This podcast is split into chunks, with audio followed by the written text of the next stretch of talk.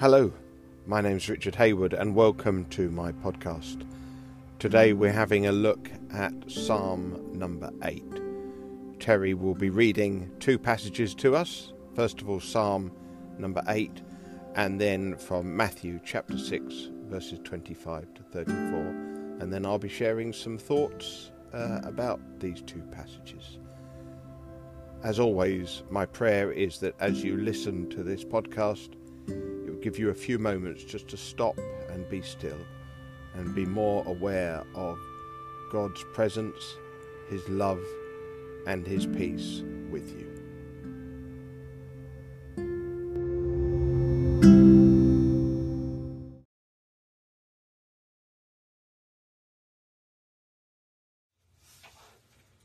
To the choir master, according to the Gittith, a psalm of David. O Lord, our Lord, how majestic is your name in all the earth. You have set your glory above the heavens. Out of the mouth of babies and infants you have established strength because of your foes, to still the enemy and the avenger. When I look at your heavens, the work of your fingers, the moon and the stars, which you have set in place, what is man that you are mindful of him? and the Son of Man, that you care for him? Yet you have made him a little lower than the heavenly beings, and crowned him with honor and glory. You have given him dominion over the works of your hands. You have put all things under his feet, all sheep and oxen, and also the beasts of the field, the birds of the heavens, and the fish of the sea, whatever passes along the paths of the seas. O Lord, our Lord, how majestic is your name in all the earth.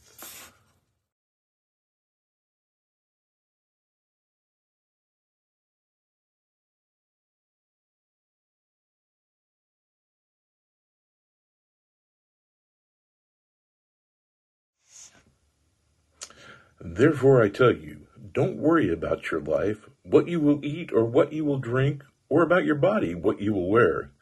Isn't life more than food and the body more than clothing? Consider the birds of the sky. They don't sow or reap or gather into barns, yet your heavenly Father feeds them. Aren't you worth more than they? Can any of you add one moment to his life by worrying? And why do you worry about clothes? Observe how the wildflowers of the field grow.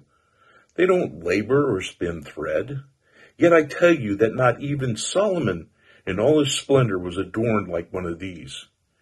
If that's how God clothes the grass of the field, which is here today and thrown in the furnace tomorrow, won't he do much more for you, you of little faith? So don't worry, saying, What will we eat? Or what will we drink? Or what will we wear? For the Gentiles eagerly seek all these things, and your heavenly Father knows that you need them. But seek first the kingdom of God in his righteousness, and all these things will be provided for you.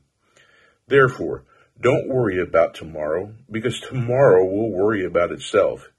Each day has enough trouble of its own.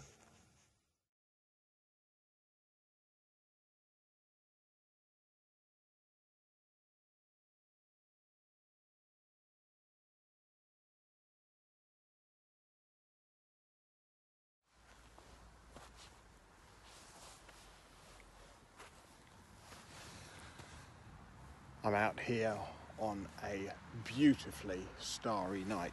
Unfortunately, I can't really show you what's up there, what I'm looking at at the moment, because I don't have the right camera equipment to be able to do it.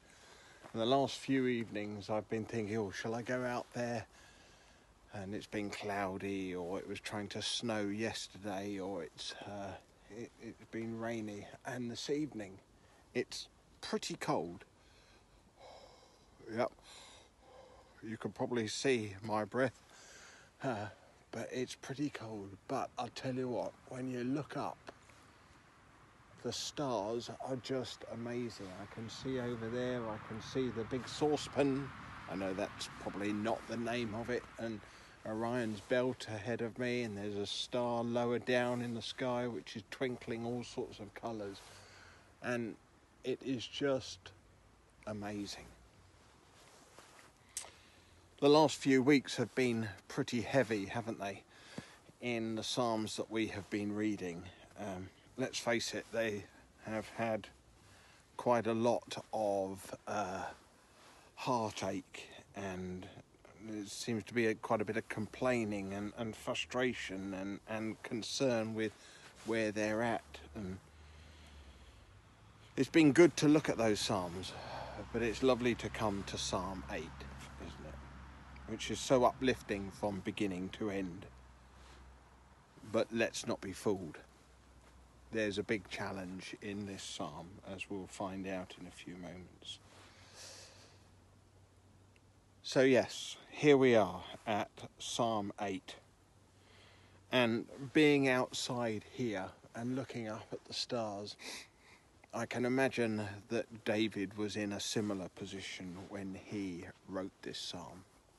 Course, being a shepherd, he would have spent many evenings and nights out looking after the sheep. So he would have spent many nights underneath the stars, probably with a little fire.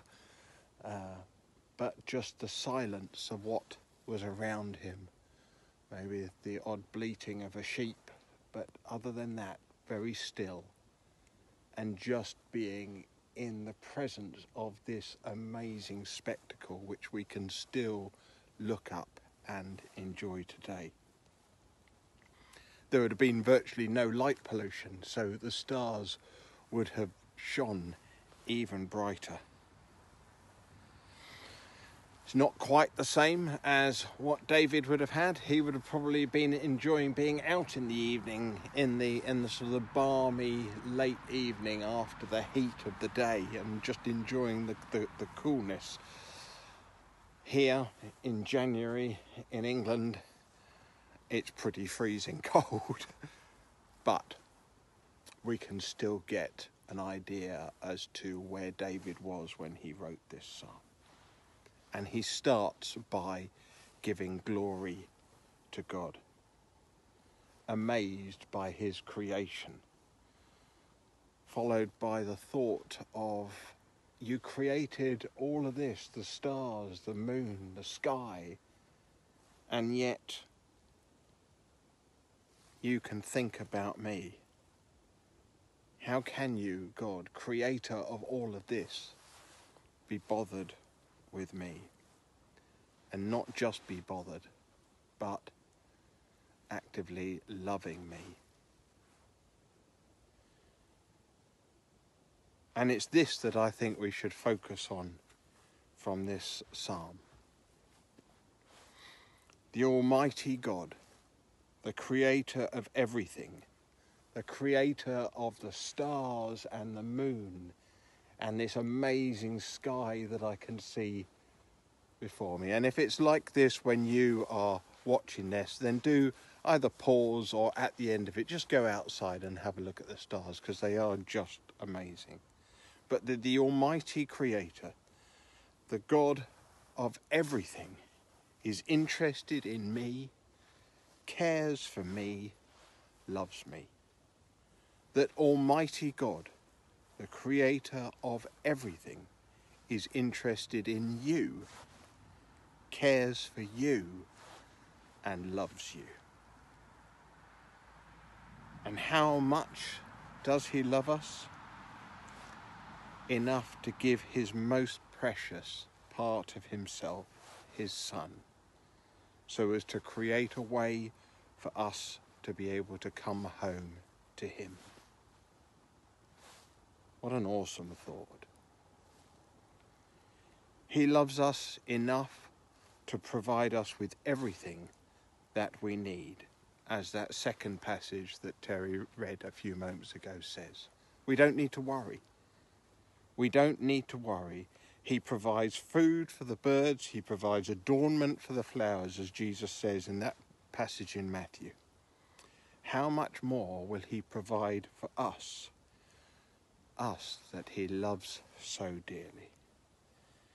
He will provide you and me with all that we need. And the question when I think of that comes to mind is well, how does He do that? He could click his fingers and provide you or provide me with everything that we need right for the rest of our lives in an instant, right this moment. Why doesn't he? Because a massive part of creating us is for relationship. A relationship with God and a relationship with each other. He uses us to help each other provide for each other. And there is the challenge. He will provide all that I need. Yes. He will provide all that I need for the lifestyle that I want? No, not necessarily. So maybe rather than me asking,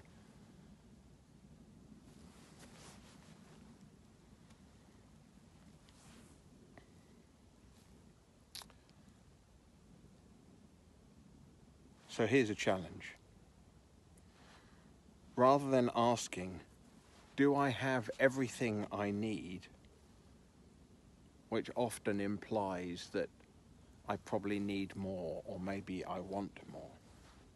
How about we ask, do I need all that I have? Is there someone else that needs what I have?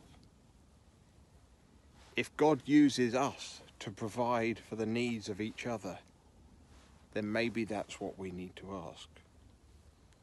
What do I have that someone else needs?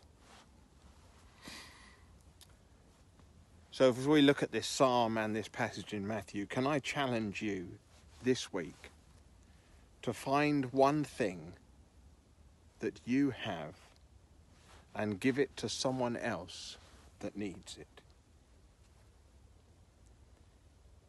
Here's the crazy reality in this world there is enough food on this planet for everyone to eat and for no one to go hungry. So, how come there are so many just here in England, let alone across the world, that are going to bed tonight not having had a meal today? Psalm 8, after it, it glorifies God and, and wonders about the spectacle of the stars and about how God considers me or thinks about me or loves me, then goes on to talk about an amazing responsibility that we have. That God has given us the responsibility of everything here on earth that He has made. How are we doing with that responsibility? The teacher's report would probably be quite similar to the report that I used to get when I was growing up, when I was at school. Could do better. Two weeks ago, the challenge from Psalm 6 was to find one thing to be thankful for.